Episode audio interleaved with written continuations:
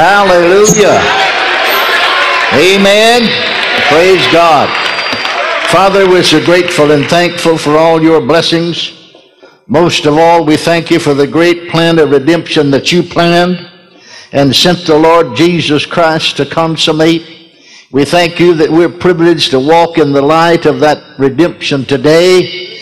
Thank God Jesus not only redeemed us from sin, but he took our infirmities and bare our sicknesses. Thank you for the Holy Spirit. Thank you for giving us utterance in the Spirit. Thank you for unveiling, unfolding, revealing the Word of God to our spirits. And thank you for the privilege that we have to act upon the Word and to become recipients of all you provided and promised. Hallelujah. In Jesus' name, amen. Amen. Praise God. You may be seated. If you have your Bibles, I'll have you to turn to three scriptures or three openings. Uh, actually, each night that I've spoken, I've used these. We began last Monday night with these scriptures, and I want to finish what I started. I started talking to you about seven most important things that you ought to know about healing. Amen. Now, first of all, Isaiah, the 53rd chapter, the fourth and fifth verses. Surely he hath borne our griefs and carried our sorrows. If you have a good reference Bible, you'll find that the Hebrew actually said, Surely he hath borne our sickness and carried our pains. Yet we did esteem him stricken, smitten of God, and afflicted. But he was wounded for our transgressions. He was bruised for our iniquities. The chastisement of our peace was upon him, and with his stripes we are healed. Matthew, the eighth chapter, and the 17th verse said, That it might be fulfilled which was spoken by Isaiah the prophet, saying, he himself took our infirmities and bare our sicknesses. Then in 1 Peter chapter 2 verse 24, Peter said, who his own self bare our sins in his own body on the tree, that we being dead to sin should live unto righteousness, by whose stripes ye were healed. The Bible said in the mouth of two or three witnesses shall every word be established. Well, here's three witnesses. Amen. Praise God. And so the first thing that you, and foremost thing that you need to know about healing is that it is God's will. You don't have to pray if it's, Lord, if it's your will, heal me. If it's your will, heal this one or that one. It is His will because it's in His plan of redemption. Now, you wouldn't pray with someone that came to be saved and said, Lord, if it's your will, save this person. You know what the Bible said. Amen. God not willing that any should perish, all should come unto repentance. It is His will. Well, you see, healing's in the same plan of redemption. You see, some folks said, well, why isn't everybody healed? Well, did you ever stop to think about it? Salvation really belongs to everybody in the world. You know, legally and scripturally. Jesus didn't just die for me and you. God so loved the world. Well, why, aren't the, why isn't the world saved if salvation? Well, either because they haven't heard and don't know it, or else they didn't accept it when it happened, didn't believe it. See, Jesus said, Go into all the world and preach the gospel to every creature. He that believeth and is baptized shall be saved. He that believeth not shall be damned. So if they don't believe it, Thank God I believed it. Hallelujah. Amen. And so healing is His will because it's in His plan of redemption. And then the second most important thing that you need to know about healing is that sickness comes from Satan, not from God. The Bible said in Acts 10:38 how God anointed Jesus of Nazareth with the Holy Ghost and power, who went about doing good and healing all that were oppressed of the devil. The Bible calls sickness oppressive, actually calls it satanic oppression. Satan is the oppressor, but Jesus is the deliverer and the healer. Praise God. Then Jesus said in Luke, you remember 13, 16, uh, when that woman came into the synagogue who was bowed over, could in no wise lift herself up, and Jesus healed her on the Sabbath day, and the ruler of the synagogue, you know, became angry about it. And so Jesus said, Ought not this woman, being a daughter of Abraham, now notice, whom Satan is bound. Whom did Jesus say bound this woman? Satan has bound. Lo, these 18 years. Be loosed from this bond on the Sabbath. Sickness is bondage. But thank God, Jesus is the deliverer. Amen. And then, of course, John 10 10, the thief cometh not but for to steal and to kill and to destroy. But I'm come. He's talking about Satan, the thief. I'm come, Jesus said, that you might have life and might have it more abundantly. Praise God. And then the third most important thing you know, know about healing is that God dealt with sickness in the New Testament as well as the Old. Now, see, everybody believes that God healed because you got all the scripture back there in the Old Testament and the covenant that God made with Israel when he said, You walk in my statutes and keep my commandments, and I'll take sickness away from the midst of you, and the number of your days you'll fulfill. But thank God, we have a better covenant established on better promises. If anything's better, it includes all that the old was and more too, or else it's not better. Amen. And then number four, most important thing about healing is you need to realize and know that there's more than one method of receiving healing. It seems to me that the Lord so badly wanted us to heal that He provided seven different methods whereby folks may obtain healing through and in the New Testament. Amen. And you ought to be able to hook on to one of them. Now, first of all, and, and we got down this far in our discussion, John 14, chapter 13, 14 verses, Jesus said, If you ask anything in my name, I'll do it. Now, that's not talking about prayer. In the 16th chapter of John's Gospel, 23rd and 24th verses, Jesus said, In that day you shall ask me nothing, but whatsoever, that's the day we're living in now, and whatsoever you ask the Father in my name, he'll give it you. That's prayer. But no, he's talking about using the name. Whatever you ask. Now, the Greek word translated ask also is translated demand. Whatever you demand in my name. Well, you're not demanding anything of God, so you're not praying. No, you're using the name like Peter and John did at the gate called Beautiful. You remember in the third chapter of Acts, Peter and John were going into the temple through the gate at the hour of prayer through the gate called Beautiful, and there sat this man who was set there daily to beg alms. In other words, a beggar set there daily. Amen. And seeing Peter and John, he asked of them an alms. Peter fastened his eyes on him with John and said, Look on us.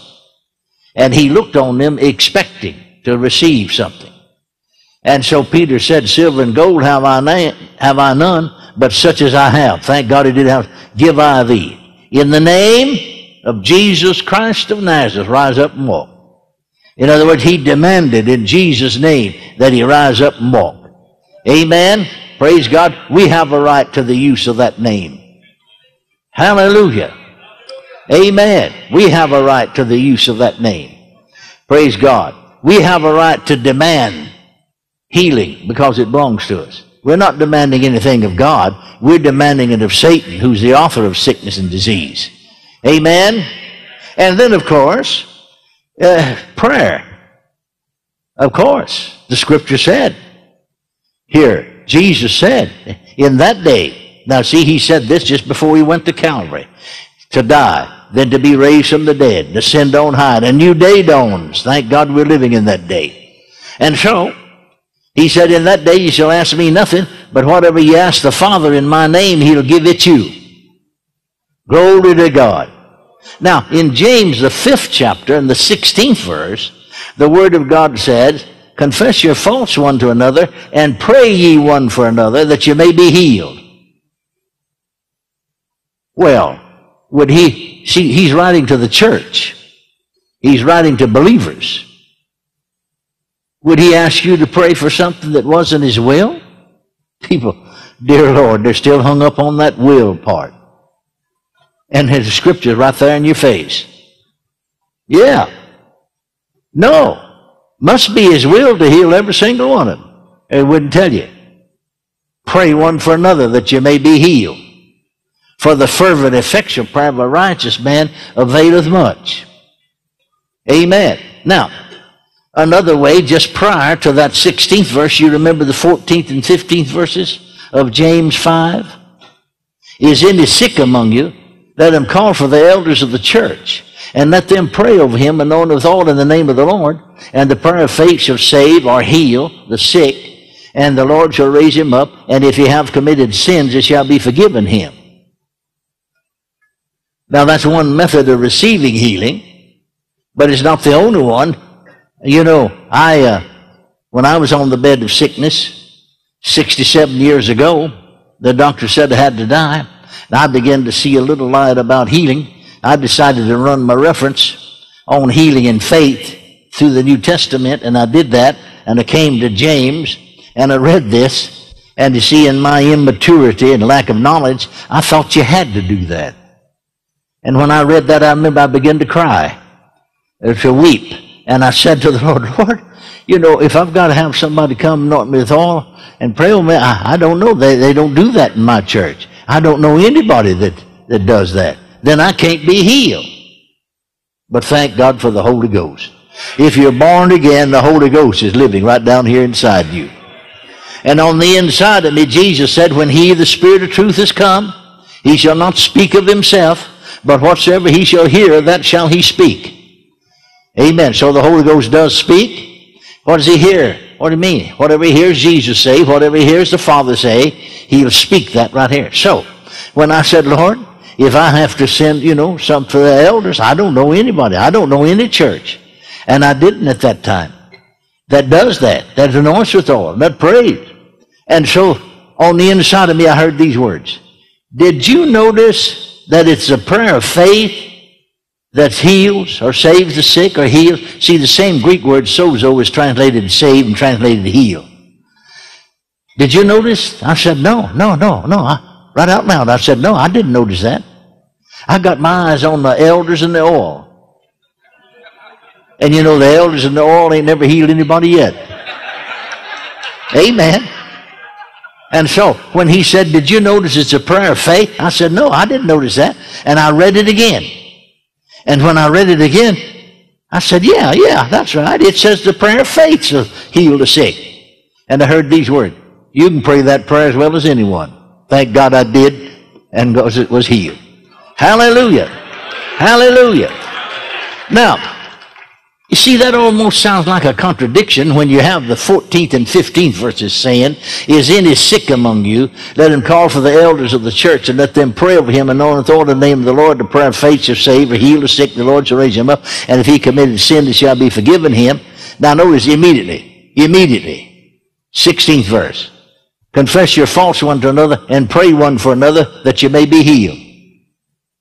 Here he's talking about calling for the elders, and here's talking about praying for one another. What's well, I don't know uh, you men ever heard of it, but there was, when I first received the baptism of the Holy Ghost, spoke with other tongues, came among the Pentecostals, there was a man that I heard of by the name of P.C. Nelson. I was greatly interested in him for the simple reason that he had a Baptist background as well as myself. Actually, he had been a Baptist minister for uh, uh, about 50 years. And then he got healed and got baptized the Holy Ghost and was a Pentecostal minister for about 20 some odd years. And uh, not only that, but I read in, in a secular magazine, not religious, the year he went home to be with the Lord. And, the, and in their secular magazine, they said P.C. Nelson in Fort Worth, Texas is a leading authority in America on the Greek language. He could write and speak 32 different languages. Had me beat by 32. Amen. Amen. And he is the number two authority on the Greek name. He had 12 years of higher education. One of the most educated men. Did a lot of work for the government in World War Number One because he could speak and write so many different languages. That was his major every time he went to college was linguistics. Well, Dad Nelson said to we youngsters, young ministers, concerning this scripture, and he'd read the Greek. Actually, the last time I heard him speak, uh, I went to a convention. He was one of the speakers, and after he had spoken, he had a lot of books that he had because he had a library about 50,000 books. And so he'd bring a bunch of books and spread them out. If they didn't have a table, he'd just spread them out on the back pew and, and try to get books into the hands of we young ministers to assist us and help us. And so six or seven of us youngsters gathered around him, and he was sitting there reading from his Greek Testament. And so someone said, you know, that's backwards, uh, because it started from what we call the back and come to the front. Oh, no, no, he said, we're the one that's back. said, all ancient writings are that way. And then, as, as we talked to him, he said, I always do all of my devotional reading from the Greek Testament. He said there are idioms in the Greek that we don't have a counterpart counterpart for it in English. Now, for instance, and he gave this scripture that I gave a while ago, where Jesus said, If you ask anything in my name, I'll do it, that the Father may glorify the Son. Now, he said, You cannot make a stronger assertion in English language than to say, I shall or I will. If you ask anything in my name, I will do it, Jesus said. So the translators felt like that they should put that in there because that's the strongest assertion can be made. But he said, let me read it to you in the Greek. And he read it in the Greek and it's all Greek to me. he read it in the Greek, read it off, and then he, he read the English. He said, here's what he literally said. If you ask anything in my name, if I don't have it, I'll make it for you. Glory to God. Glory to God. Hallelujah. So they translated it, I will do it.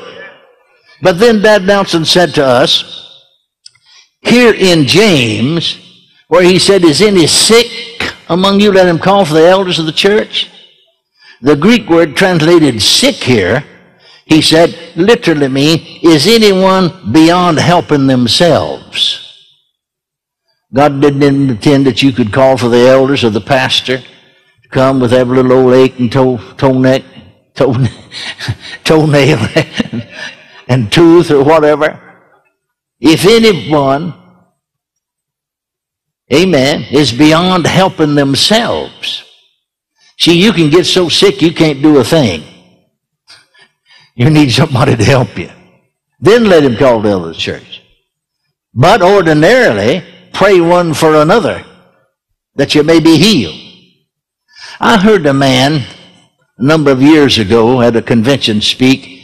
Uh, he was a member of one of the Pentecostal movements. And he had retired from pastoring after 37 years. Prior to this time, he had gone into this little town. Well, actually, it wasn't too big, maybe 25, 30. Could have been 50,000 population. No full gospel work. See, years before. And started, pioneered a new church and then pastored it for 37 years. And I heard him say from the pulpit, in 37 years, we never did bury one single baby.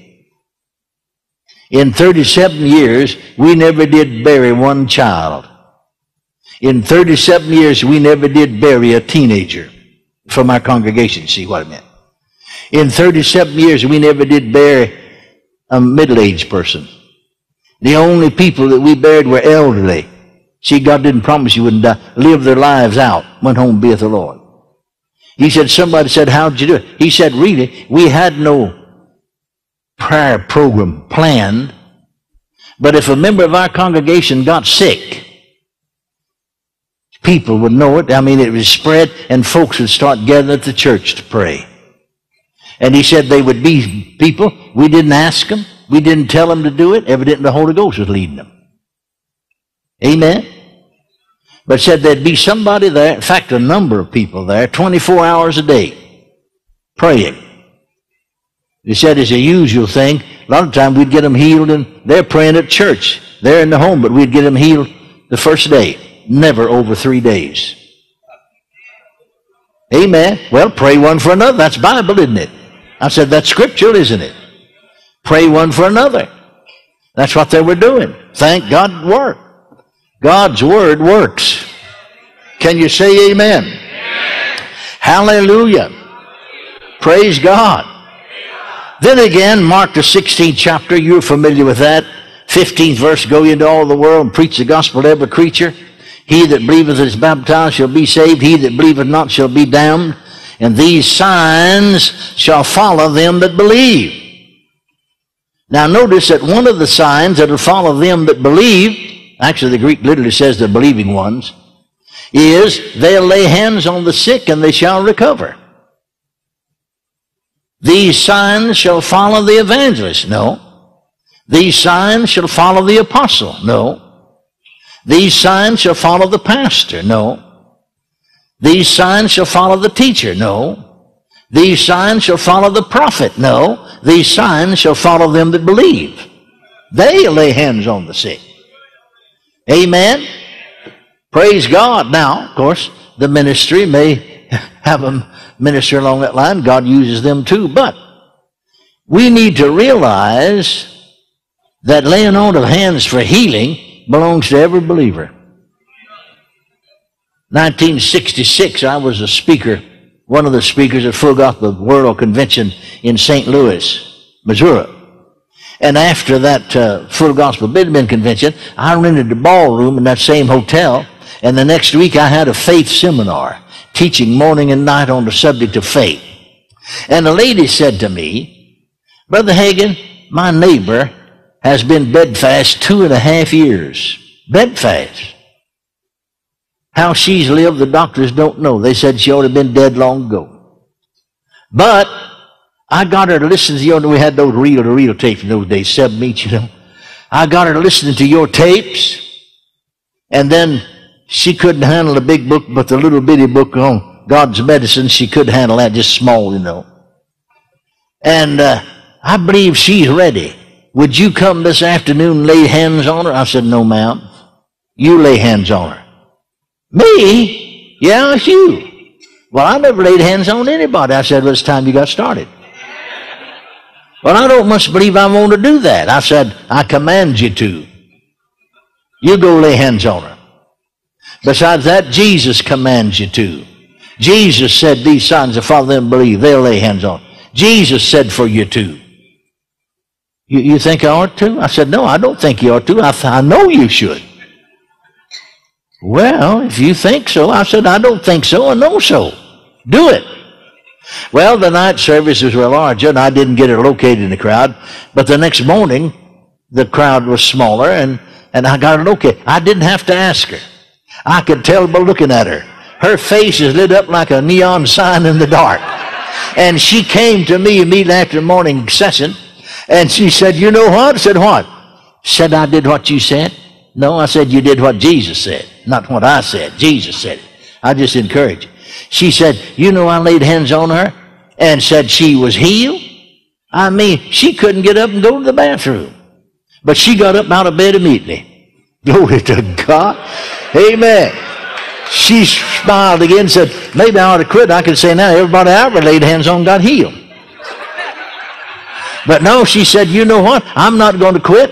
I'm going to go out laying hands on folks. When I came over into Pentecostal circles, 1937, got baptized with the Holy Ghost as a young Baptist boy pastor, got the left foot of fellowship from among the Baptists, came over among the Pentecostals. And I heard about a man in East Texas by the name of Flagler, F-L-A-G-L-E-R, a, a, a farmer not a preacher, never preached a sermon in his life. But he had such a healing ministry. I mean, it spread all over East Texas, all over a number of counties.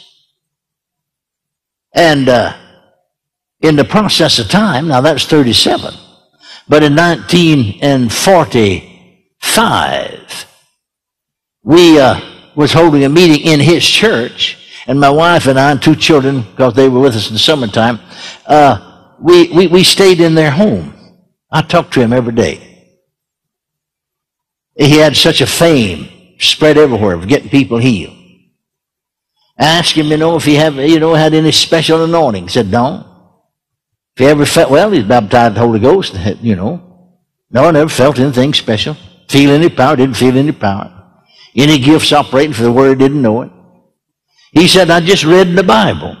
He said, now, how I got started was, and I was just a young man then, there was a church in East Texas called Old Overton Tabernacle. It's, it predates the Azusa Street revival, you know, 1906 to 1909. See, Brother Seymour, who went out to Los Angeles, the Azusa Street came from Alvin, Texas. And there was a group in Alvin, Texas, and there's a group there in, they called it Overton Tabernacle, that were baptized in the Holy Ghost, spoke with other tongues prior to the outpouring of the Holy Ghost in 1906. And uh, so he said, of course, if our pastor left, there's no, you know, there were no Pentecostal movements. Where do you get a pastor? Well, we'd just pray God would send us one. That's the only way we could do and said sometime we'd be a year without a pastor. Well, he said, I was a young man, but I was a deacon. So we deacons tried to, you know, carry on. And so if some of them got sick, they, they, they'd asked us to come and we'd go and anoint them with oil, lay hands upon them. Amen. But he said the thing that really got me starting was, uh, he said, uh, in, in, in Overton, and about five miles from Overton was another little town called Arp, Arp, Texas. And uh, there was a Presbyterian doctor that lived in Arp. Actually, he was the only doctor of three or four counties. And of course, doctors made house calls. See, we're talking about way back at the turn of the century. Now, when I'm talking about, when I was talking to him, 45, but he got started doing that. Because, see, when I talked to him, he was elderly. He was a young man when all this started. And he said, uh, this doctor, the wife, came down with terminal cancer. He put her on a train, sent her to New York City. They sent her back to die. Nothing could be done. And so he had, because he knew of people that Brother Flagler and Miss Flagler had laid hands on and anointed with oil and got healed. And so he asked them to come and minister to his wife, and she was healed of terminal cancer. Brother Flagler said from then on then, when any of his patients, he was Presbyterian, but any of his patients got beyond his aid, in other words, medical science can't do, he'd always tell him, I'll tell you what I'd do if it's me, I'd call for that Pentecostal deacon. Have him and his wife come. And then the doctor would give the testimony how his wife was healed of terminal cancer. Well, of course. I mean, people giving up. Like Brother Flagler said to me, every single case was given up by the doctor to die. But we, fa- we very seldom fail to get them healed. Think about that. Just a deacon, just a layman. I just read they'll lay hands on the sick, they'll anoint them with oil, so just did it. Believe God.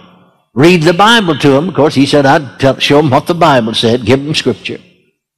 And so, his fame of getting people healed when that doctor, you know, recommended it and testified to it.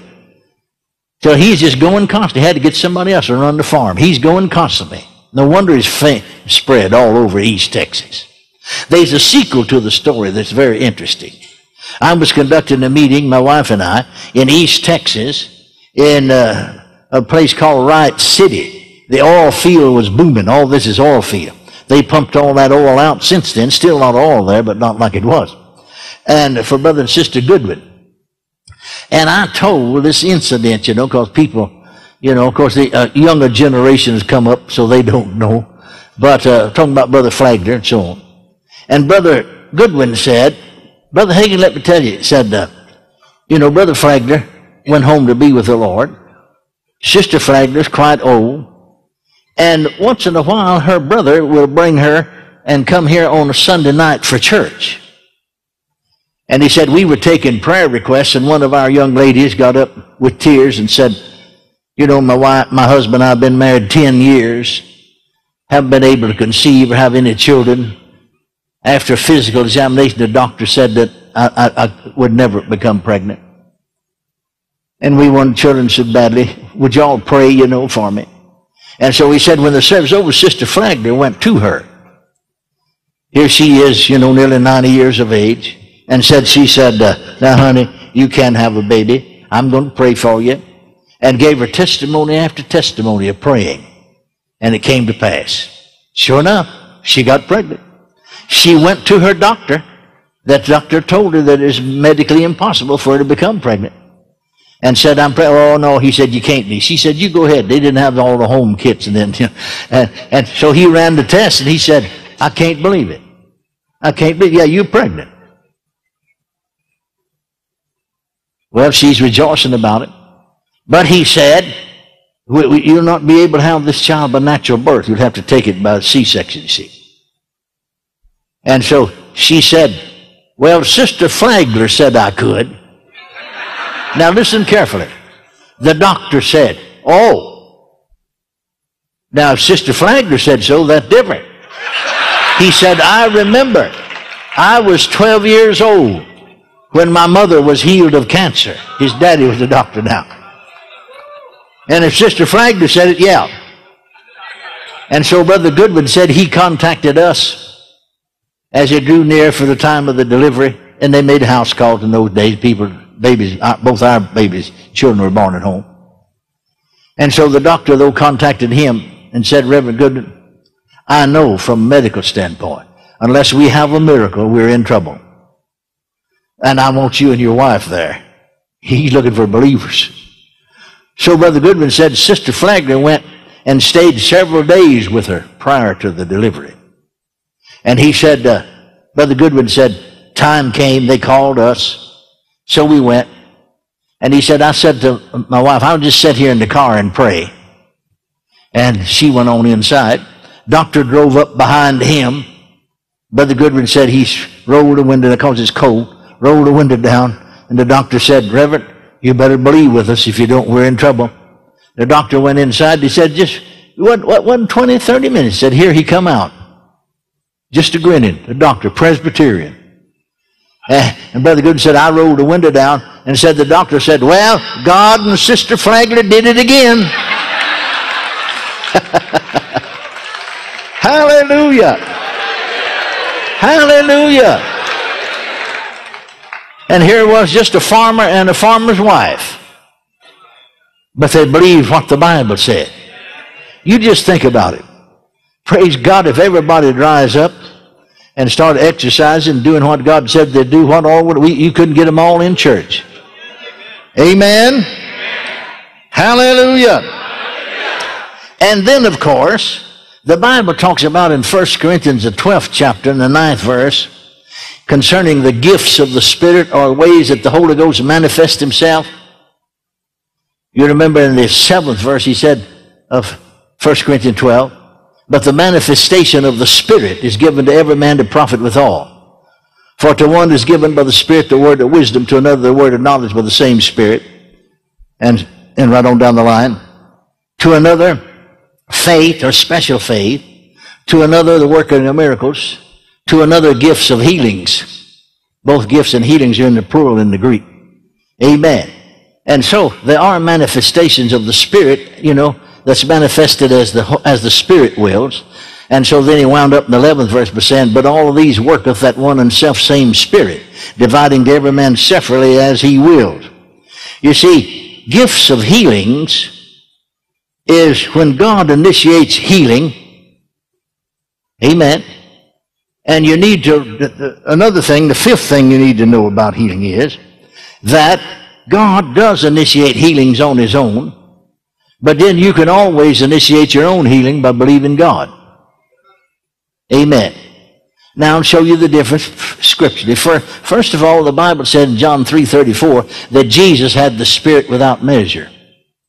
Because he has a Spirit without measure, then he has a full manifestation of all of these gifts and manifestation of the Spirit. Amen. But now, concerning the woman with the issue of blood that we've looked at a number of times, certain woman with the issue of blood and all that you know, and uh, she touched Jesus' clothes. If I may but touch his clothes, I shall be whole. And when she did touch him, Jesus said, Somebody touched me. The disciple said, Master, the multitude throngeth thee and saith thou, Somebody touched me. He looked around to be out, about to see this thing, and the, but the woman, fearing and trembling, came and fell down before him and told him all the truth. And he said, Daughter, thy faith has made thee whole, didn't he? I said, Didn't he? Didn't he? Thy faith has made thee whole. Go in peace and be whole of thy plague. See, she initiated her healing by her own faith.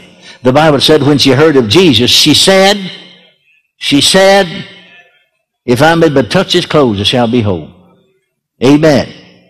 Now, go over to the fifth chapter of John's Gospel. Fifth chapter of John's Gospel. And remember that the Bible tells us that there was a pool here uh, at, at, at, Bethesda, and, and, around that pool was uh, these porches full of sick, halt, lame, so on, waiting for the moving of the water. Now why? An angel came down from heaven and troubled the water, and the first person in got healed. Just one, that's all. So Jesus came along, and here was this man for, with a disease and condition of about 38 years.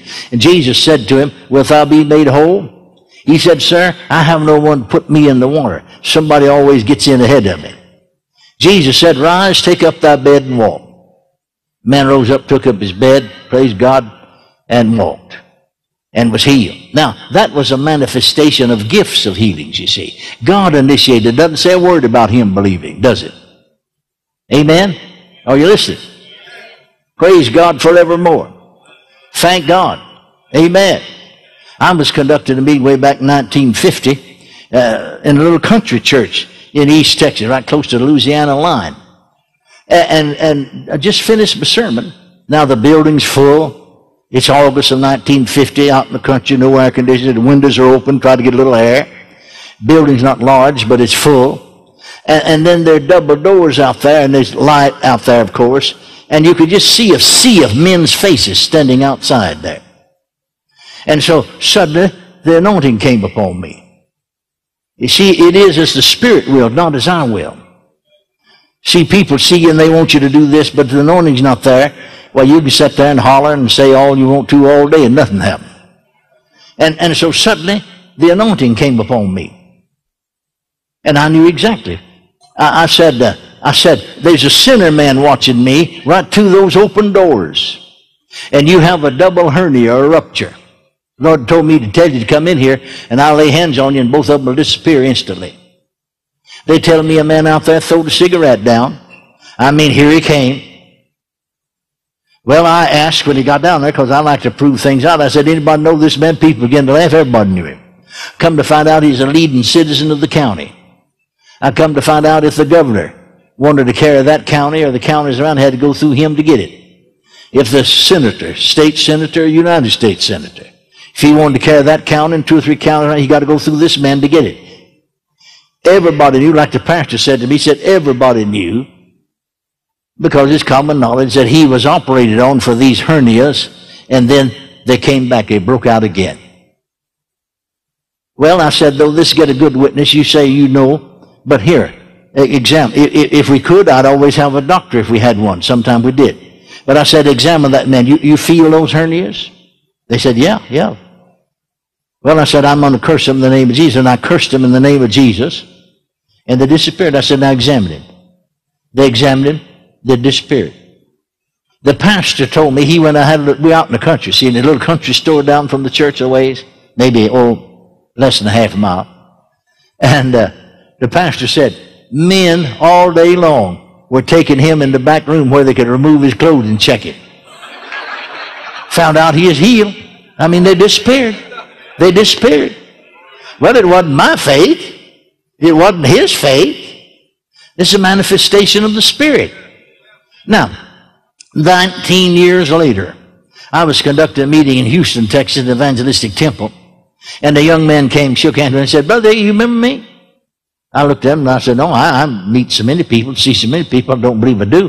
He started to tell me that about that time I saw uh, some features about his face that reminded me of his daddy. And I said, Wait, wait, wait, wait, wait, wait, wait. Yeah. I said, You're Brother Baker's son, aren't you? Yeah. He said, he said, I was 19 years old, you know, when he was healed. See, two or three days later, then, after he was healed, he came to the altar and got saved. I laid hands on him, he got filled with the Spirit. And he said, I'm 38 now. I said, uh, well, well, I never, whatever happened to your daddy? Well, he said he's been an Assembly of God pastor for years now. See, God knows what he's doing. Amen. Hallelujah. I was preaching a camp meeting. I was preaching a camp meeting uh, for the Assemblies of God, a sectional camp meeting there in Oklahoma, 1951. And uh, they, they had a tent up in the city park in Hugo, Oklahoma. And so I preached it away and finished my sermon when suddenly again the Spirit of God moved upon me. And I pointed to a man sitting back over on this side, three sections of seat in that tent. I pointed to this man and he, I said, you. He said, me? Yeah. I said, you. Yeah. Stand up. He stood up. I said, step out now. He stepped out now. I said, the Lord shows me that you are a sinner. He said, right so far, preacher. I said, the Lord shows me that you have a double hernia. He said, right again. I said, the Lord told me to tell you to come down here and I'll lay hands on you and both of them will disappear instantly. I mean, he never waited a moment. Here he come. His, from his town, the Assembly of God pastor, also presbyter of the section, said to me he said, I thought, my God, my God, Brother Hagin has missed it. That man's wife is a member of my church. He's the meanest man in town. I mean, you can't think of anything. He said a lot of times decent people would turn away. They don't even see it. He's, he's, he's the meanest man. So when I asked, does anybody know this man, this pastor and presbyter said, yeah, I do. I said, anybody know he has a double hernia? The pastor said, yeah, I do. I was there when he's operated on. They come back because his wife's a member of my church. They disappeared instantly. God initiated that on his own. Now, a couple of nights later, he came to the altar and got born again, got filled with the Holy Ghost. That pastor said to me that night, he said, Boy, when can you get to me? Come to my church. Well, I was 18 months getting there, but I did get there eventually. And he said to me, that man, God knows what he's doing. I, I, I was really taken aback and thought you had missed it. But he said, you know, that man was 100% for the devil, but he's 110% for God. He's done more. He's put more people in church than all the rest of my men put together. See, God knows what he's doing. Praise God forevermore. Amen. We, we were in a meeting, you know, when the more recent time when the singers were with us in Philadelphia. There's four ladies sitting there in wheelchairs. Suddenly the anointing came upon me. And I, I pointed to one of them. I said, uh, she said, one from this end over here, right. Second one. I said, she said, me? I said, yeah, you. Then I dropped my hand. I said, now I'm going to point to you again. And when I do, the Holy Ghost is going to come upon you. Get up and walk out of that chair. I did, he did, and she did. She said several days later to some of the singers and band at the book table, I still can't believe it. Now we learned she'd been in the chair three years with rheumatoid arthritis. And then not only that, she had emphysema. She is healed of both of them. I still can't, so it wasn't her faith, was it? It wasn't my faith, because it's my faith, I could have done the same thing with the other three ladies. No, it was a manifestation of the Holy Ghost. Hallelujah. Some people say, well, why don't you do that here? And why don't you do that here? You got your Bibles? Can you read? Get somebody close by if you can't. I, I want to show you something. Praise God. Maybe you can understand something that'll be clear to you then. Turn to the fourth chapter of Luke. Turn to the fourth chapter of Luke real quickly. Amen. Hallelujah. Now notice this. Talking about Jesus. You know, he was baptized by John in Jordan. And then as he came, being full of the Holy Ghost, returned from Jordan, was led by the Spirit into the wilderness. Remember there, the devil tempted him and so on. Now then the 14th verse says, And Jesus returned in the power of the Spirit into Galilee, and there went out a fame of him throughout all the region around about. And he taught. First thing he did, uh, with the anointing was teach, taught in their synagogue, being glorified of all. And he came to Nazareth where he'd been brought up. And as his custom was, he went into the synagogue on the Sabbath day and stood up for to read. And there was delivered unto him the book of the prophet Esaias, or Isaiah. And when he had opened the book, he found the place where it was written, The Spirit of the Lord's upon me because he's anointed me to preach the gospel to the poor. He sent me to heal the brokenhearted, to preach deliverance to the captives, and recovering of sight to the blind, to set at liberty them that are bruised, to preach the acceptable year of the Lord. And he closed the book and gave it again to the minister and sat down. And the eyes of all them that were in the synagogue were fastened on him. And he began to say unto them, This day is this scripture fulfilled in your ears. And all bare him witness, and wondered at the gracious words which proceeded out of his mouth. And they said, Is not this Joseph's son? And he said unto them, Now listen carefully. He said unto them, You will surely say unto me this proverb, Physician, heal thyself. What does he mean? What do they mean that? All right, read on. Whatsoever we've heard done in Capernaum, we heard about all these healings and what all you did in Capernaum. Do them also here in thy country. Did you know he never did do them? Remember back there? Brother Larry used that verse, or uh, brought the verse in, Mark 6 chapter the 5th verse. And he could there do no mighty work, save he laid his hands on a few. Actually, the Greek says a few sickly folk. Now notice, you will surely say to me, Physician, heal thyself. We have, whatsoever we've heard done in Capernaum, do also here in this country, thy country. And he said, Verily I send you no prophet is accepted in his own country. Now, I want you to get this. But I tell you of a truth, many widows were in Israel in the days of Elias, when the heaven was shut up three years and six months, when famine was throughout all the land, but in none of them was Elias sent, or Elijah, save unto Sarepta, city of Sidon, unto a woman that was a widow. You remember he went into that widow's house, and remember the barrel of oil just kept giving oil. Amen. But he said, there were many widows, but he couldn't do that just in any widow's house. It had to be as the anointing. Are you listening to me? Now notice, notice what he went on to say. Notice what he went on in the very next verse. And many lepers how many? Many, not a few. Many lepers were in Israel in the time of Elisha, Elisha, that is, the prophet, and none of them was cleansed, saving Naaman the Syrian. Think about that. Many lepers were in Israel in the days in the time of Elisha. None of them was healed. Not one single one. Saving Naaman the Syrian. Amen. I said, Amen. Four ladies sitting in the wheelchair. One of them was healed. Now, the other three could be healed by believing God as we laid hands on them in faith. But you see, if the anointing's not there, if the manifestation of the gift, see some people then, because they see that. Now, this camp meeting I was telling you about, sectional camp meeting down in southeast Oklahoma in Hugo. Now, I'm ministering to the sick every night by the laying on of hands. In those days, I'm sitting in a chair in the platform. After you preached an hour, you see, when you get tired, the anointing will wane from you and will disappear. And so you last longer if you're more rested. That's the reason I'd sit in the chair and I'd take them one by one, talk to them, minister to them. I saw this lady coming with a child. And uh, it, it, I, I, knew by looking at it, it must be four years old. Could it be five? I found out it was four and a half.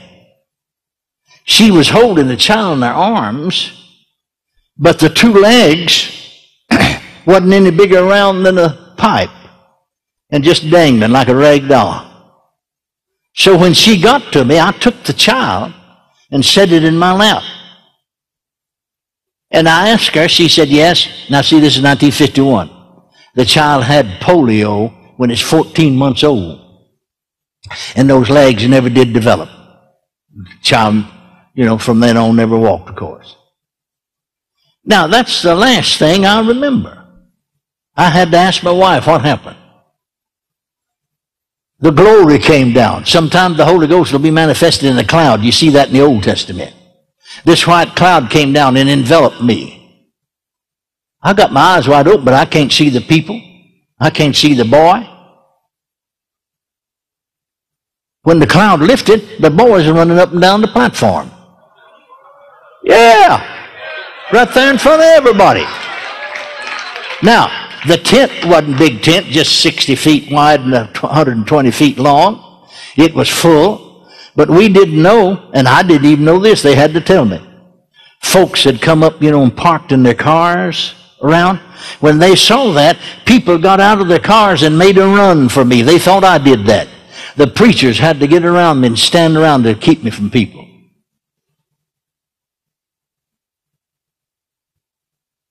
Are, are you listening to me? See, when you understand how these things work, see, I, I, didn't, I didn't do that. The anointing came. Elijah couldn't go into the widow's house and the meal barrel keep giving meal and the oil crews keep pouring out oil. The Bible said he is only sent to one of them. Isn't that right? Elijah, Elisha, many lepers. Not a single one of them was healed.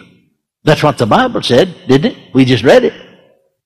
Now they could have been healed just by accepting their covenant. God made a covenant of healing with them. None of them was healed saving Naaman the Syrian. Amen. Well, thank God for that. See now, now all these people jumped out of these cars and ran trying to get to me. They thought I did that. If I did that to him, I could do that for them. No, I can't do that for them unless the anointing's there to do it, unless there's a manifestation. Well, why aren't there more of these manifestations? I'm going to tell you. I'm going to let you get in on it. Amen. Why aren't there more? They're, they're called gifts. We call them gifts, but they're called in the scripture manifestations. That seventh verse of that 12th chapter, 1 Corinthians. The manifestation of the Spirit is given to every man to profit withal. And then he goes on to list the nine manifest nine ways that the Holy Ghost manifests himself. If he doesn't manifest himself, what can you do? Just go ahead and give people the word. Encourage them to believe God. But thank God these manifestations will come. Now, I asked the Lord years ago. I told you I preached right here in California. I preached primarily in Foursquare churches, some assembly of God. But I preached from Crescent City The pastor was here the other day. This, this area now was pastor there then, shook hands with me. I preached from Crescent City to, to uh, San Diego, one end of the state to the other. And then all across the nation. Amen. And I'd go to one church, and we'd have, of these nine manifestations, we'd have seven of them be manifested in the meeting good and great, a lot of things happen. You go to another church, now because they're Pentecostal, you always, always had tongues and interpretation. That's about all you had. No manifestation. You'd pray twice as much as you ordinarily prayed, fast twice as much as you ordinarily fasted, nothing. You know the people loved you, they supported you well. Go to another church, you might have a little sprinkling. Go to another and have none. So after a period of time, you know, I did everything I know to do. But if that, that, that manifestation's not there, there's no use of me. I mean, if I didn't have the manifestation, no use of me saying to the woman, I'm going to point to you again now. When I do, the Holy Ghost will come on you, get up and walk out of there. Well, you can sit there and say that in the flesh all day long. Nothing will happen. Are you listening to me? And so, I went to the Lord in prayer about it. Prayer and fasting. Lord, why? You know, I know these people love God. I was in a meeting at the time I was praying fasting. No manifestation. These people love the Lord. They, they, they support well, give, good givers. My needs are met. Pastor's a wonderful man. Why don't we have these manifestations? The Lord said to me, the Apostle Paul did not write, now see, he had to use names like we'd know here, did not write a letter to John Smith in the church at Corinth. He wrote a letter to the whole church, didn't he? He didn't say John desires spiritual gifts or spiritual matter, did he? He's telling the whole church to desire these things, isn't he? Isn't he? And he said that's the reason they don't have them because they don't desire them. The Holy Ghost is a perfect gentleman. I mean, if you don't want him, he'll leave you alone. Are you listening to me? Amen. He said they don't desire these things. Now, one reason people don't desire them as a church is because they don't even know about them sometimes. But where they do desire them, then I manifest myself. Then they're in manifestation. Can you understand that? Amen. That's the reason we need teaching along this line and preaching to get people stirred up. Desire spiritual gift. He didn't say, John, you desire, no. Corinthian church, you desire spiritual gift. You covet the best gifts. Amen? Amen. Thank you, Lord. Praise God forevermore. Hallelujah. Hallelujah. So know the difference between God initiating healing and man initiating healing. Now, you could speak for a month on that, but I, I, don't have the time. Amen. Now, the sixth most important thing you need to know about healing is that it's not always instant. The Bible said, even under the ministry of Jesus, and he had the Spirit without measure. In John's Gospel, the fourth chapter, the nobleman's son began to amend from that hour. That means he began getting better and better and better and finally was all right. The ten lepers were healed as they went. You know the reason a lot of folks are not healed? They haven't went. What do you mean? Well, listen, I'll tell you. What did Jesus say to them? When he said that to them, they still got the leprosy. When they started on the journey, he said, go to the high priest covered till not go to the high priest and offer the sacrifice for your cleansing as a testimony unto them, didn't he? So the scriptures then said, as they went their way, see, they went. They did what they were told to do. Amen. And their leprosy disappeared. They weren't healed on the spot.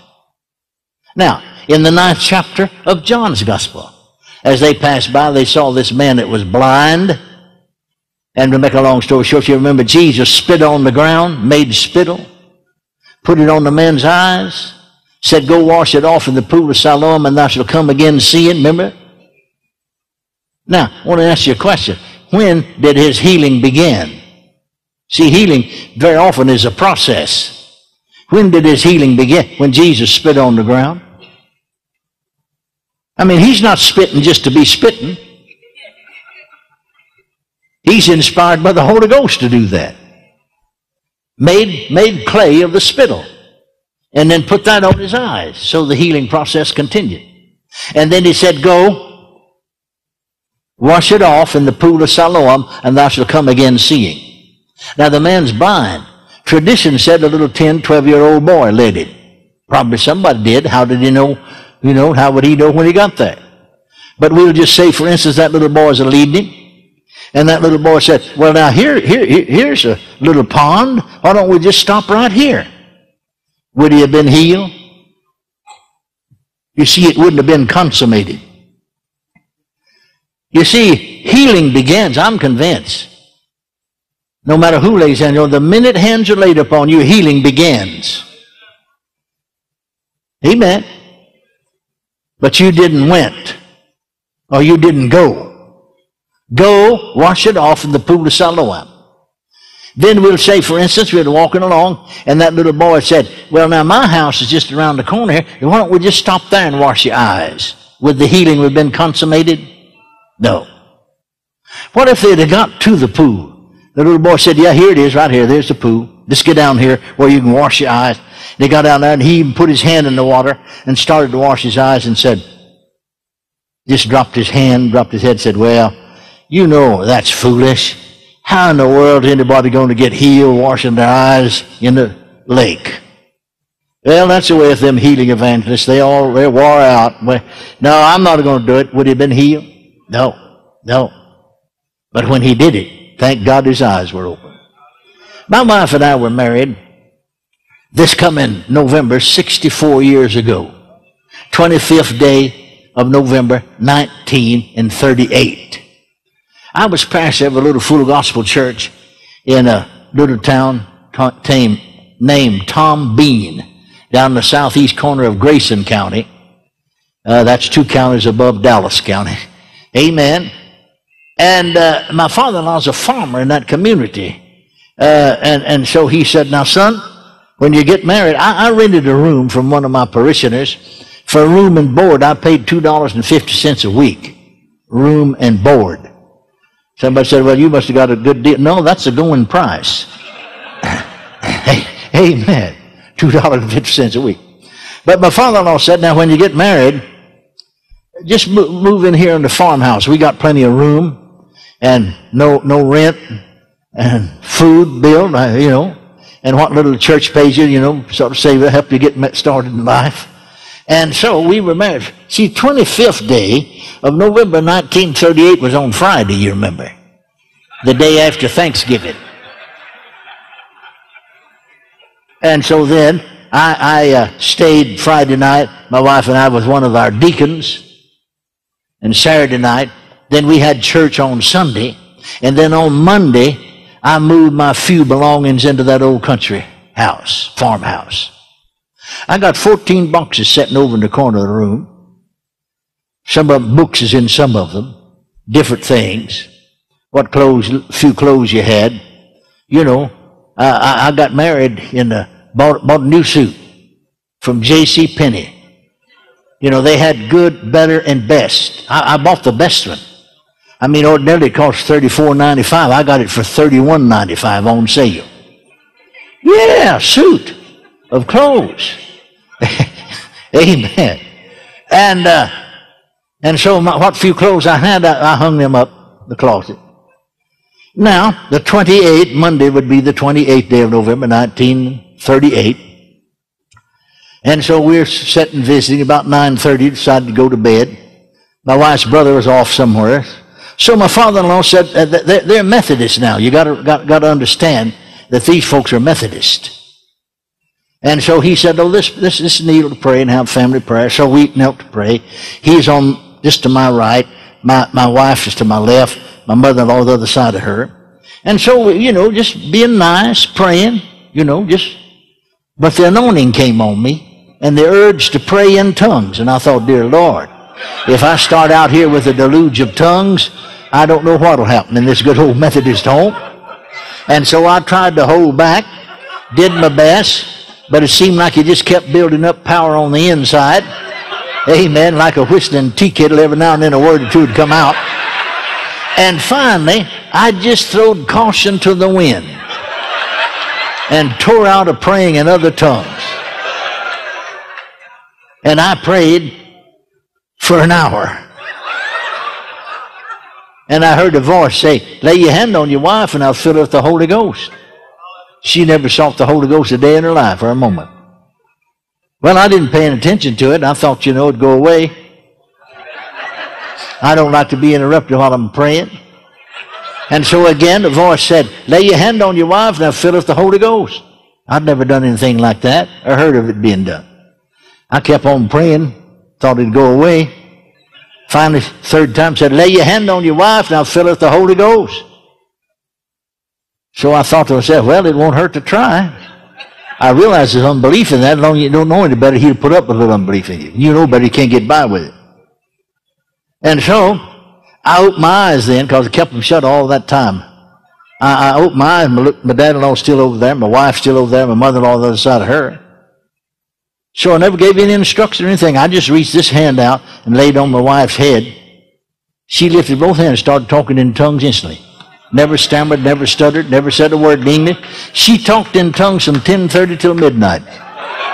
Hour and a half. We had Pentecost in that good old Methodist home. Hallelujah. Ha ha ha. And at midnight, I'm going to get to what I want to get over to you now. And at midnight, now, now my mother-in-law had what the doctor called a double goiter. I mean, it's as big out here, bigger than my fist. But he said it's twice as big on the inside as it is on the outside. I'd talk to her about healing. Yeah, I believe God heals. I believe you were healed, but I just don't have the faith. Now, she's, her suitcase is packed. This is Monday night. Tuesday morning, she's going to town to Sherman, take to the hospital. And they're going to get her ready for operation.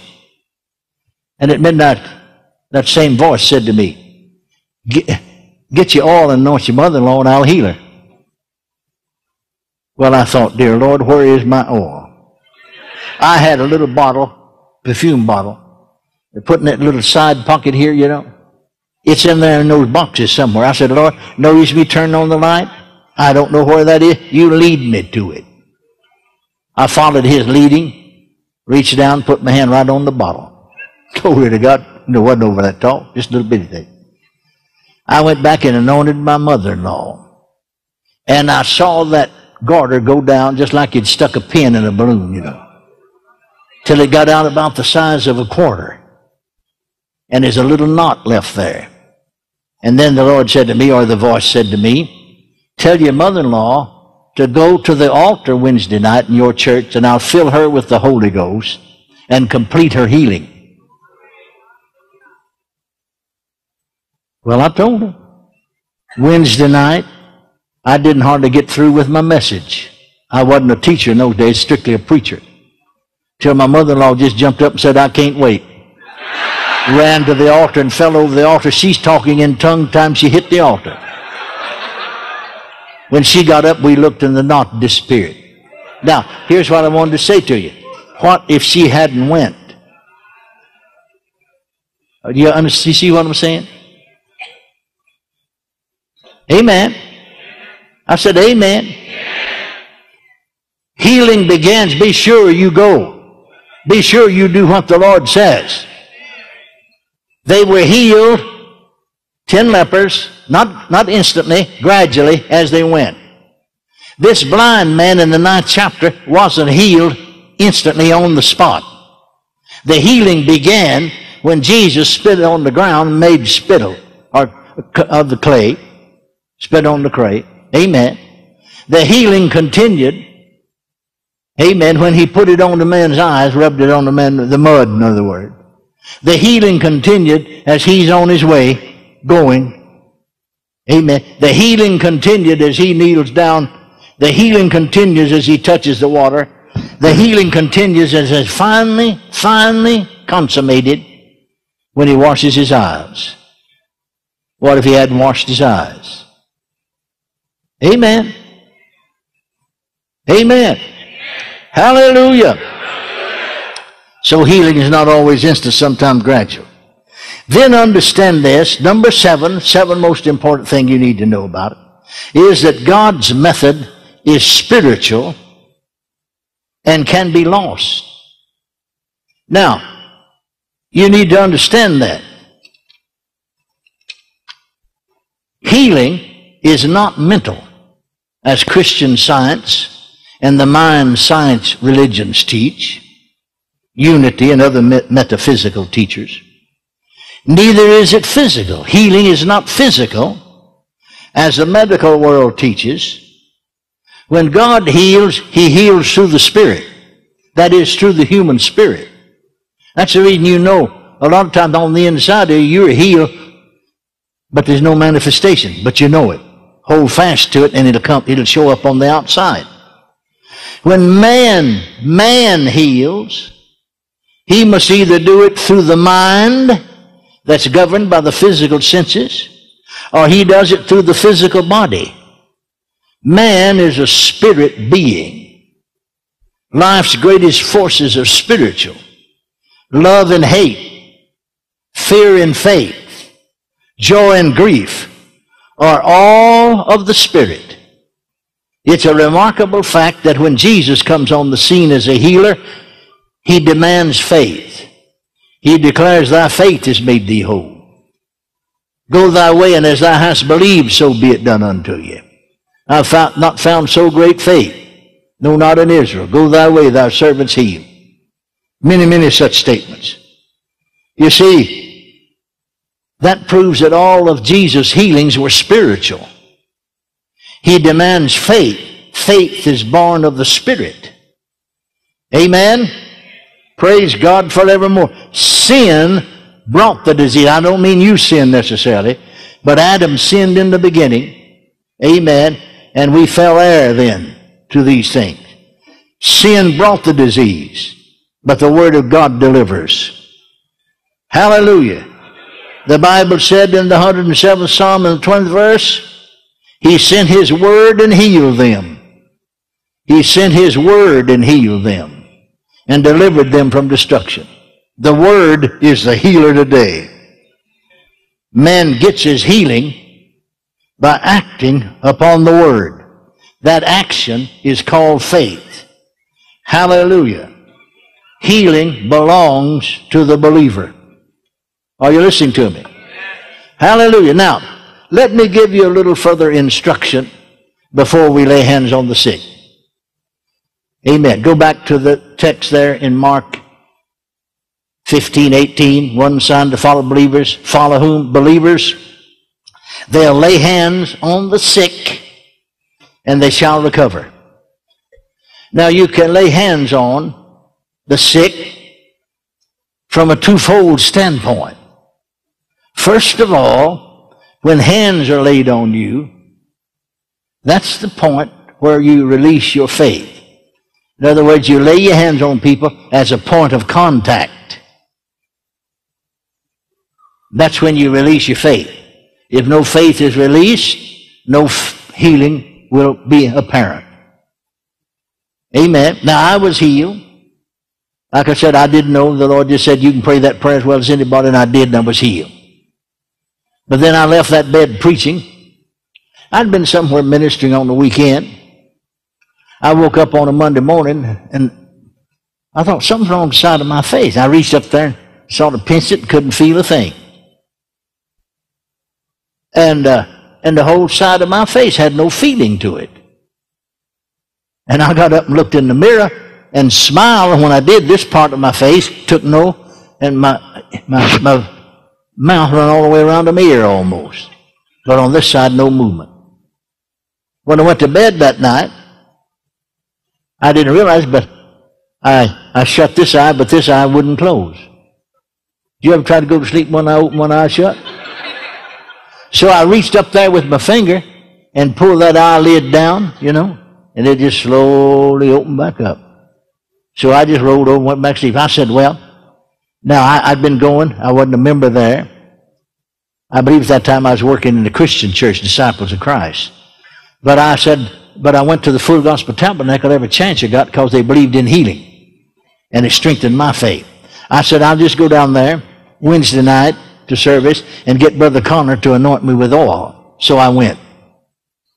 Well, they had a long service, had some business to tend to, and ordinarily Pentecostal, they'd close their meeting out, everybody coming around the altar to praying. But the pastor said, because it's so late, uh, just everyone stand and we'll be dismissed. And so we all stood. I'm about halfway back. There's about 400 people present because the building was 80 feet long and it seats 800 comfortably. And I'm, I got in late. I'm right on the back, you know, about halfway back, but right on the back of the crowd. And so when he said, this all stand, be dismissed, I lifted him and said, Brother Pastor, I wanted you to pray for my healing before we go. Now, when I said that, every time I opened my mouth, my ear run around, my mouth run around this way, and this side took no movement at all. And so he said, well, come right on then, and we'll pray. So I marched down to the front. He took a bottle of olive oil off of the pulpit and anointed me with oil, laid his hand on my head and prayed. Now, I don't know till this day one single thing he said. I wasn't listening. I'm waiting to hear that word amen. That's the point where I'm going to release my faith. So when he said amen, I lifted my hand and said, Thank God it's gone. See, I'm saying what I believe. Because when I said that, this corner of my mouth ran all the way around to my ear almost. This side still feels dead. But you see, by faith, faith calls those things which be not as though they were. Amen. Well, I'm a single young man those days. And I'd walk to church with a young lady. We were never sweethearts or anything. Before I got saved, her brother and I were just close, just like that. I was over at her house a lot. Uh, and she belonged to the Methodist church. I was there at their house before we went to church. And so we about, about, about six of we young people were walking along home. None of us, none of us are Pentecostal. Three, besides this Methodist girl, three other girls belonged to the First Christian Church. They, they, they were beautiful singers, trio.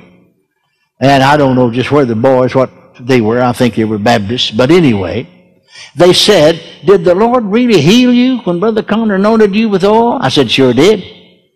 Well, we noticed when we passed under that street light up there a while ago, and you laughed that one corner of your mouth went all the way around the ear. Do you feel healed? I said, No, I don't feel healed. Well, what makes you think you're healed? I said, I don't think I'm healed. Know I am. Well, what makes you say that? I say the Word of God. The Word of God. So we got to Alexander's house.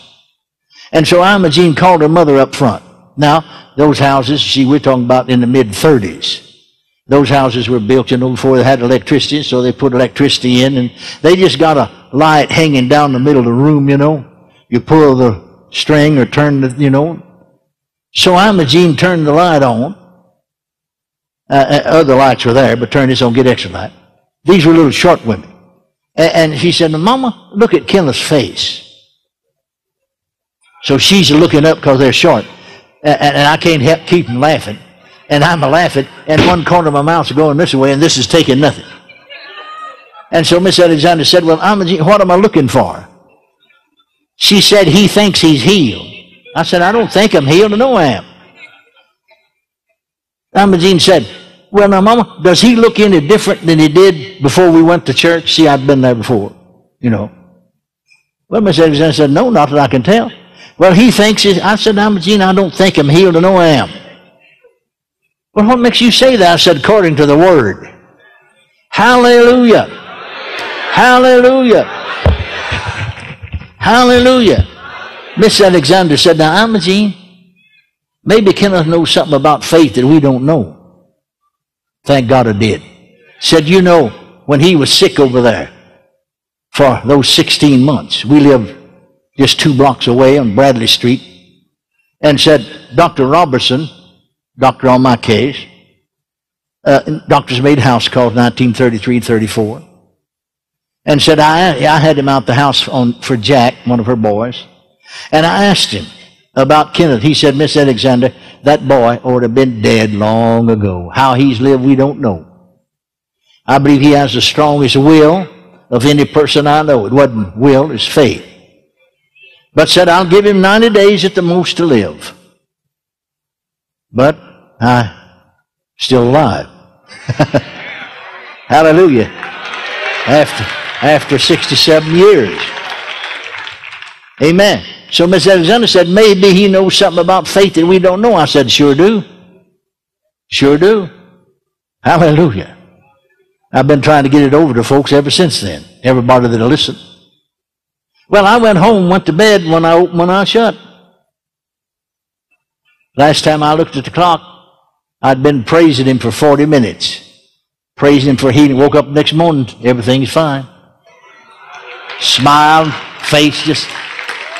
Went over to Alexander's house. Went in just a grinning. My face straight. Imogene said, Oh, see, you got your healing. See, she's walking what she sees. I'm walking with what I believe. I said, Yeah, last night Brother Connor anointed me with and prayed. That's when I got it. Well, you didn't have it when you left here. Now, if I'd been going by her faith, it would never materialize. Her faith's in what she sees. My faith's in what the Word says, and what I believe. Amen? So, when hands are laid on you, that's the point of contact where you release your faith. And if you don't release your faith, there'll be no healing. Nothing. Amen. What do you mean release your faith? What do you mean release your faith? I mean, that's the point where you start believing I receive my healing. Amen? Then you need to realize also that laying on hands, you minister also, you can lay hands on people in obedience to the law of contact and transmission. Where one is anointed by the Holy Ghost, then the contact of your hands transmits God's healing power to your body. Now, I can, I can send that power, so to speak, minister that power to you, but I can't receive it for you. Many times I lay hands on people. I feel that leave my hand, go out of my hand, right into them, comes right back into my hand. Now why? They don't take it. Now you know, well as I know from the natural standpoint. You know, if I had a bundle of hundred dollar bills here, I said, well, now as many as you get up here, I'm going to give one to each one of you. I can give you the hundred dollars, but I can't take it for you. And don't you know I can tell when you take hold of it? I can turn loose up, but if you don't take hold of it, it'll just flutter down to the floor. Did you know spiritual things are just as real as natural? Are you listening to me? Amen. Now, Jesus in 1950 appeared to me in a vision, Rockwall, Texas. Among other things, he laid the finger of his right hand upon each one of my hands when, when he did, they began to burn.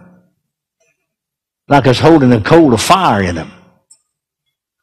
And then he said, kneel down before me. And I knelt before me, laid his hand on me and said, I've called thee and have anointed thee. He'd called me, he said, told me earlier, before I was born. And then he'd anointed me to preach and so on. But have given unto thee a special anointing. That's what happened right then. That was a special anointing to minister to the sick. Now listen carefully. He said to me, but this anointing will not work.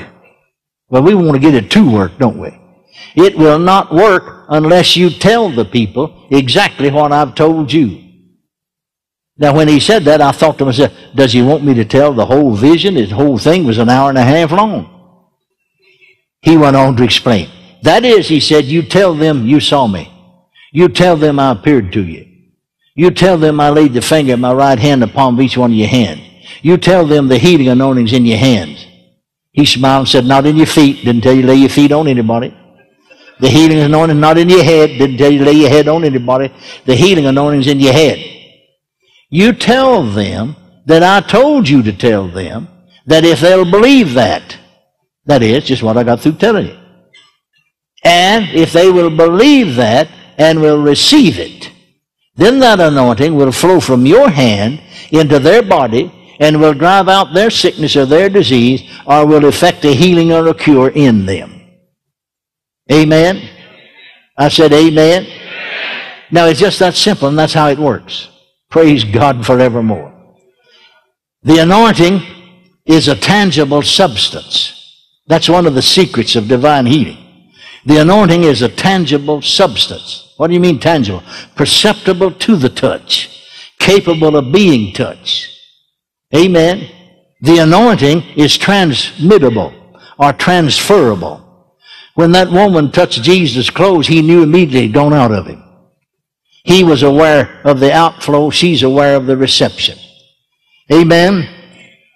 The Spirit of God emanating from the Apostle Paul transformed those Holy Ghost, those handkerchiefs and claws into storage batteries of Holy Ghost power.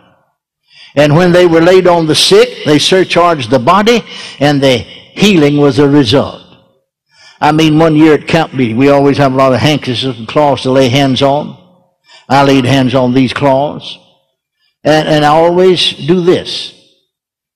May the same anointing that I'm anointed with flow from my hands into these claws and saturate them. As these claws are taken under the sick and laid on the bodies thereof, may that power be transmitted to the body, surcharge the body, the disease or diseases depart from them, the evil spirit or spirits go out of them. And so we were off a week after camp meeting, went to St. Louis, and in a hall there, we had mechanics hall, we had a meeting like this. Went back home for a week. Then we went to Minneapolis, an auditorium meeting, Minneapolis, Minnesota. And there were a group of ladies that came from Des Moines, Iowa to the Minnesota meeting from the Lutheran Church. And we, uh, they wanted to take us out, so my wife and I, we went out to eat with them one day. And the pastor's wife of the Lutheran Church was there. She said, uh, we had, my husband didn't come to camp meeting. We had six or seven, I, I believe it was seven, seven people in our church that were sick. And some of them pretty bad off. So he didn't come, he stayed. But we took a hanker, we took these hanker, pinned them together for these. And when I went up to get them, I started to reach and get them. This Lutheran pastor wife said, I, I felt something coming out of them. I said, something's coming out of them. Said one of the ladies said, that's that anointing. And just reached and grabbed. And she said, we took them home. And we took one of those handkerchiefs to each one of these seven people, and all seven of them were healed. Hallelujah. Hallelujah. Thank you, Lord Jesus. Praise God. Amen. Tangibility of the Spirit of God and the healing anointing is one of the secrets of healing. You see, healing, tangible means capable of being touched and means perceptible to the touch. Hallelujah. Thank you, Father. Praise God for your holy word. Thank you for the privilege to share. Thank you for the privilege to minister. Amen. Hallelujah. Praise God. Now, how many of you have a healing card? Now, the reason we do that makes it easier to line up. We just line up a few at a time. Don't run over one another. Amen. We'll get to you. Praise God. Number one, you got healing card number one? Stand up if you do. Stand up if you do. Come on down here. Come on down here real quickly. Amen. Now, say it out loud, everybody. Everybody stand up. Everybody stand up. You've been seated for a long time. Say it out loud. Jesus is the healer. Now say that again. Jesus, is the healer. One way, not the only way, but one way that he heals is through the laying on of hands. I believe that Jesus heals today through the laying on of hands. Now, if you don't believe that, you're wasting your time to come down here. Amen. Just that simple. Say it again. Jesus, Jesus is, the healer. is the healer. One way, one way not the only way, the only way but one way, one way that he heals is through the laying on of hands. I believe, that Jesus heals today, through the laying on hands. Glory to God. Hallelujah. Amen. Praise God. Now, let me get one other thought over to you real quickly. In one meeting, it's sponsored by several churches. Now, this church, this meeting is sponsored by Brother Tom Pickens and the Antelope Valley Christian Center. But in this particular meeting I was talking about, there were seven churches. Now, some of them just little small churches. All together, two or three Church of God, two or three Assembly of God, one, or two, in, well, two independent churches. And so one of the pastors, or the pastor, of this independent church was a lady, woman pastor. And so we were using the building of one of the churches had the largest auditorium where we could all, couldn't get them all in, but in other words, get most of them in. And so the associate pastor of this church asked me, Brother Hagin, why doesn't Sister so-and-so receive her healing? Well, I didn't know who he was talking about. But when he described her, then I remember she's in every healing line. We were there six weeks. And at the time that he was talking to me, she had been in 17 lines. And so he said, Well, I'll tell you why. I asked. See, she's pastor of this independent Pentecostal church. He said there's some, and, and was, wasn't old, but a little older, you know, 50 years, and 55 is a little older than 25. Said some of the younger people in our church, I asked them why they didn't go for healing. They said, well, if Sister so-and-so can't get healed, she's a pastor and marvelous, if she can't get healed, no use us going. And so she, she's standing in the way of other people receiving. And so because we had been talking about it that afternoon, then I'm more conscious. That night when I'm laying hands on folks, there she is in the line again. So when I got to her, because I'd talk to her every night, so you know he's asking her, I know what all the problems are and everything. So I, I, uh, I thought I'd take a little extra time, see if I could pick up something. So I laid hands on her and prayed. And I, I, I kept reaching out. I call it putting up my umbrella, my spiritual antenna. But it didn't pick up anything. And so I took hands off of her. And she started feeling her body. Said, no, no, no, that's it. Not, that's not it. I still hurt right there, right there. So I laid hands on her and prayed the second time. See if I could pick up something. I didn't and couldn't. Took my hands off of her. She did the same thing, sort of mashing around. She said, I'm still sore right in there. Now said, didn't get a thing. So the third time, I laid hands on her, prayed.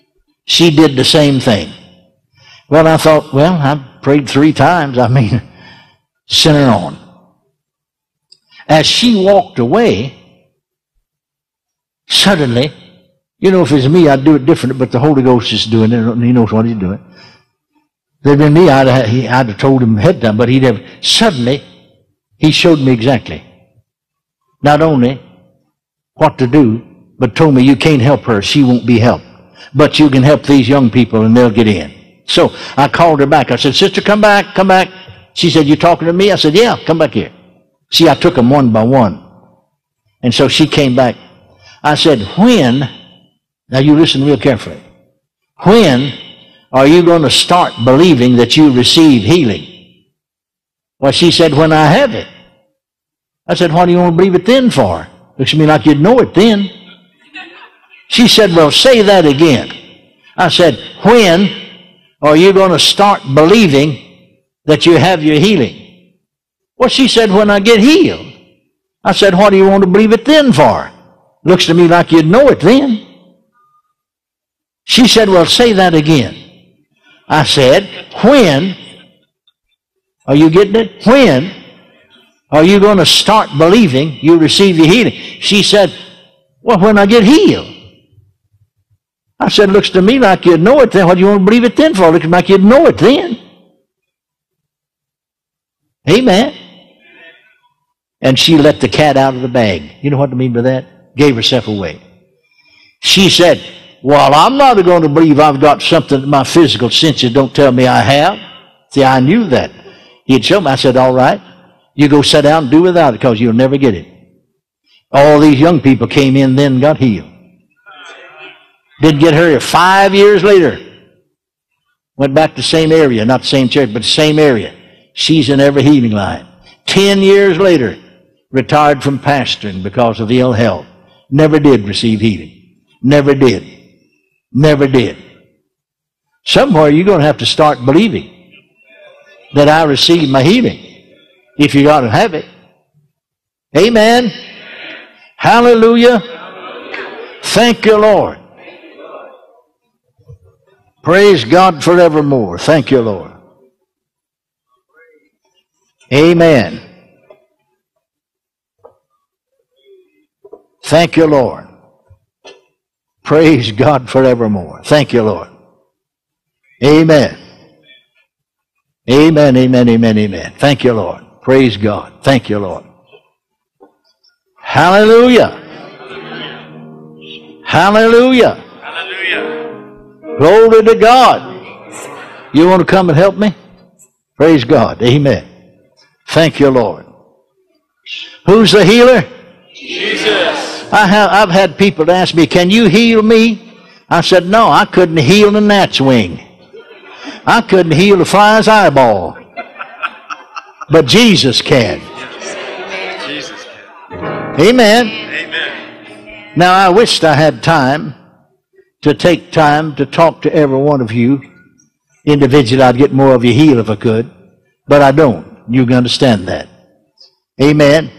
But I've given you instruction as as I was instructed by the Lord to instruct you.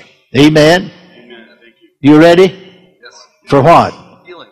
When? Now. Oh, mind to see Jehovah.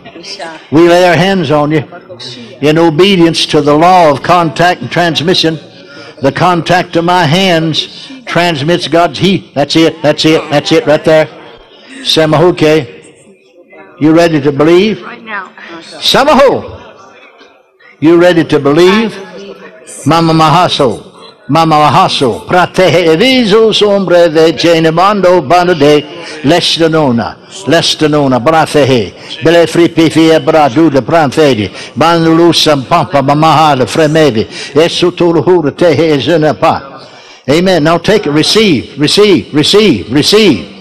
Amen. Patohusate. Patohusate. Pasohotate. Palafehine. Thank you. Thank you. Thank you. Thank you. Say it again. Jesus is the healer. You may be seated in the congregation. Sister, we lay hands on you. Woo! Samahorehe. Samahorehe. Meme mehefe. Meme mehefe. Potohuda batante. Batante pantonte. Barede venst. Bavrano cente. Bavrado cente. Bavrado cente. Bavrado cente. Pratu hula chete hevin suto nama. Kenda nama. Mana buratedi. Thank you. Thank you. Thank you. Thank you. Say it again, everybody. Jesus is the healer. Hallelujah. We lay our hands upon you by the direct. Oh, that's it. That's it. That's it. That's it. It's going right into you. We lay our hands on you by the direction. That's it. That's it. It's going right into you. We lay our hands on you by the direction. That's it. It's going right into you. We lay hands on you by the. di- That's open. We lay hands on.